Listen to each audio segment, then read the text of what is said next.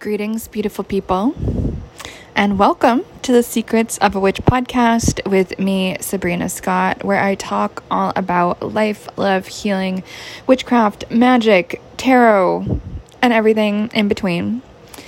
And first and foremost, I want to apologize for the ambient buzz in the background of today's episode. So, in Toronto, we are currently in a heat wave and uh, yeah, I need the air conditioner on so I do not die. So, thank you so much for your patience and understanding. I really appreciate it. So, today's episode, I feel inspired to share a little bit about a tarot reading that I did for myself last night as well as this morning.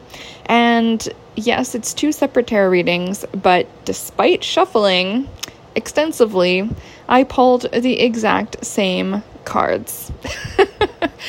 and it really got me thinking about a lot of different things. And first and foremost, before I get into what this reading was even about, I do want to encourage you guys to pick up my brand new tarot journal. It is fucking awesome. Like, I've been writing in it myself and using it multiple times a day, and I am super fucking obsessed. And honestly, using this journal is a big part of like why I'm able to talk about what I'm going to be talking about today, right? Where I can just flip back a page or two and be like, "Oh shit, I pulled this exact same card," or "Oh shit, I pulled this exact same set of 3 or 4 cards when I was asking about the exact same situation or a similar dynamic or whatever." And so it becomes so much easier to see these patterns in our readings and it becomes so much easier to get clear messages from the universe, from the energies, from our subconscious, from our ancestors, etc. When it's trying to talk to us about what it is we're doing wrong, maybe what choices we should be making instead of maybe the ones that we are making, etc., etc. And so this reading was super interesting, and I'm not going to say exactly uh, what it was about, but what I will say is it was kind of in regards to like what is the lessons that I've learned as a result of interfacing with this one person who will remain nameless.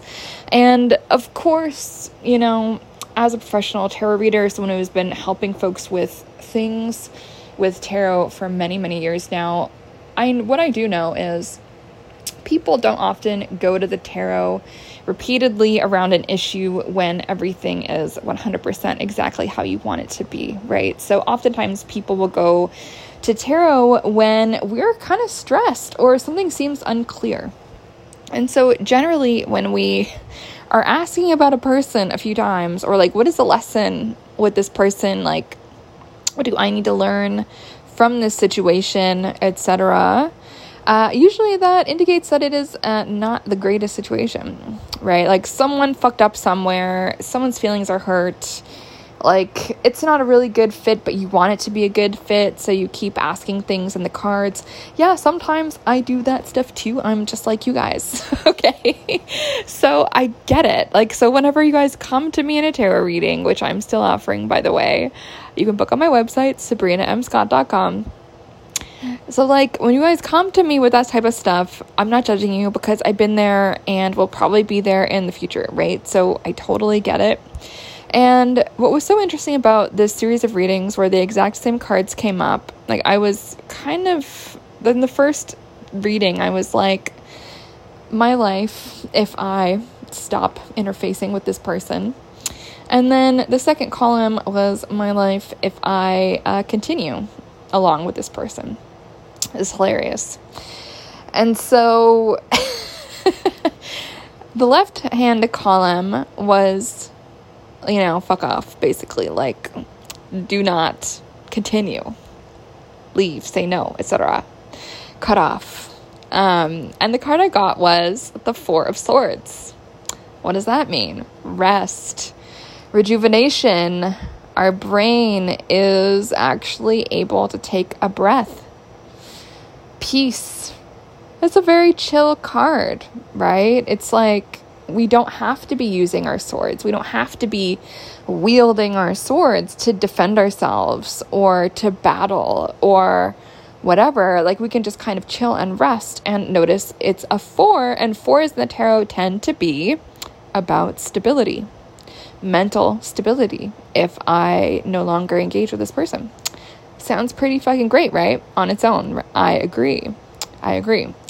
And so, hilariously, and I've been pulling these two cards quite a few times in regards to this individual. So I'm like laughing that these two cards came up like yeah, in this reading last night as well as another one this morning where I was asking like what is the lesson I need to take from this this whole situation?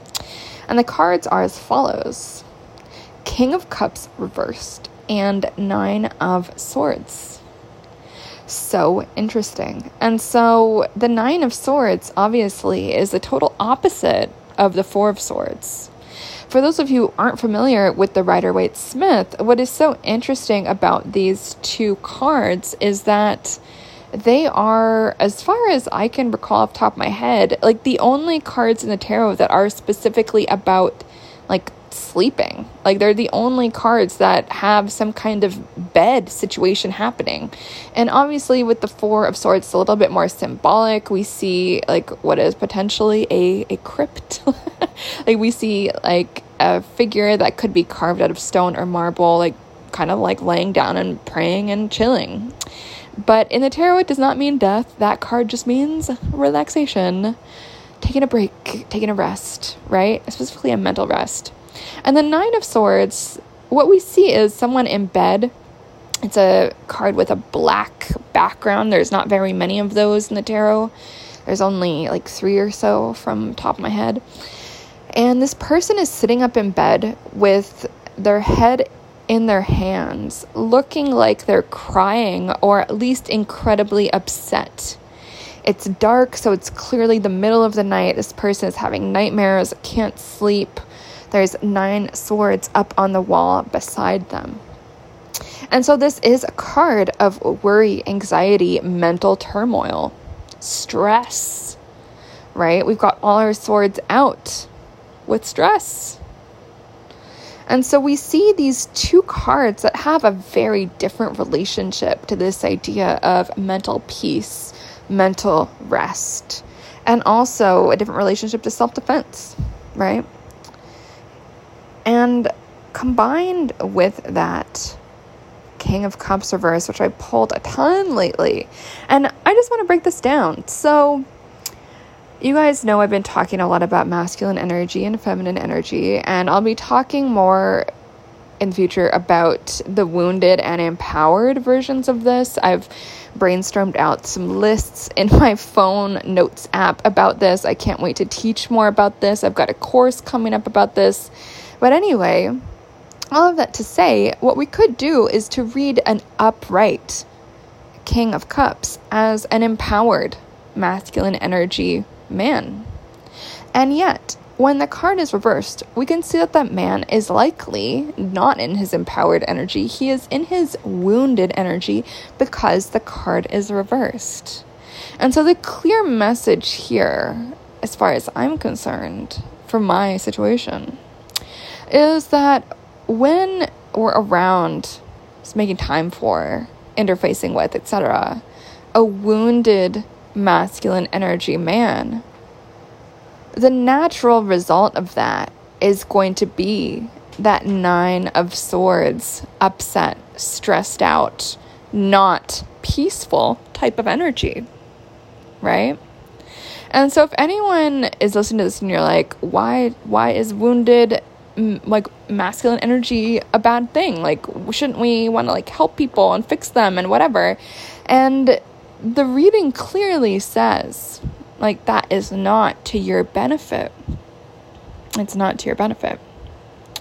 Right? And so what's so interesting about the wounded masculine energy especially as it's in a king of cups reversed right? So the cups is a feminine energy suit And so this just underscores in yet one more way how and why this individual is going to be in their wounded kind of space, right? They're going to be a bit more in a feminine energy space, which is really not really what I'm looking for. And so, what's so interesting is this morning I pulled another few cards, just like what is the lesson I need to take away, like from this situation. And I pulled yet again, after shuffling for a very long time, the King of Cups reversed and the Nine of Swords. And so, what I can take from this, what we can all take from this, if you're interested in dating in a dynamic with the way that I personally am, and I know you might not be, you might already have the relationship part of your life figured out. And if that's you, high five, good job. Love it for you. But if you're like me, single as a Pringle and still dating and doing your thing, meeting people and looking for that one person that will sweep you off your feet and treat you exactly the way that you want to be treated what we can take from all of this reading is it's better to be alone and peaceful, stable with the Four of Swords than it is to be with a man who is in his wounded energy. Because when we're with a man who is in his wounded energy, the reversed King of Cups, we end up as the Nine of Swords, upset, miserable, depressed, can't sleep, sad, emotional, rather than the peaceful Four of Swords. And so, if you don't know these cards, uh, look them up, Google them, pull out your closest tarot deck. No matter which deck it is, I think this pattern will likely hold true. The Four of Swords will be a bit more mellow and chill. The Nine of Swords will look stressful as fuck. But the the deck that I was reading for um, or with for this reading was the old school Rider Waite Smith, and you can see that contrast of different ways of relating to rest, different ways of relating to the bed, different ways of relating to peace and so that contrast with this deck for me is particularly potent and like very evocative if you look at that imagery. And so, my beautiful friends, if you are actively dating, if you are a woman who is interested in dating men, do pay attention whenever you pull a reversed King of Cups in particular. So when we see a reversed King of Cups in particular, what that tends to show us is a man who seems sensitive, a man who seems emotionally aware, a man who seems in touch with himself. But what lies underneath the surface is that this person is not authentically actually like that. They still have quite a lot of inner work to do and with a wounded man, their woundedness always comes first. They are like a needy child, and they are incapable of really stepping into an empowered version of their masculine energy because they are so needy. Whenever any of us is wounded, there does tend to be a little bit of a narcissism that comes along with that. I don't mean that in like the clinical sense. I mean that in terms of, you know, whenever we are wounded, we're very us centered, right? Like I think back to when I was in my late teens and I was super depressed and dealing with a lot of my own woundedness from my upbringing. I was super into myself, right? And like there was a self loathing and a self hatred and all of that when I was that age because I was so wounded and so hurting and so in need of healing. But if you think about it, like someone who is in that space of woundedness, like they they can't really see past their nose. They have no deeper insight. They are not really as aware of other people and like reality. Right? they can only think about themselves and their needs. So, that is something to think about, my friends. Pay attention when you get certain cards that come up more than once. Take this lesson from my tarot reading with you into the rest of your day, into the rest of your week, your weekend, etc.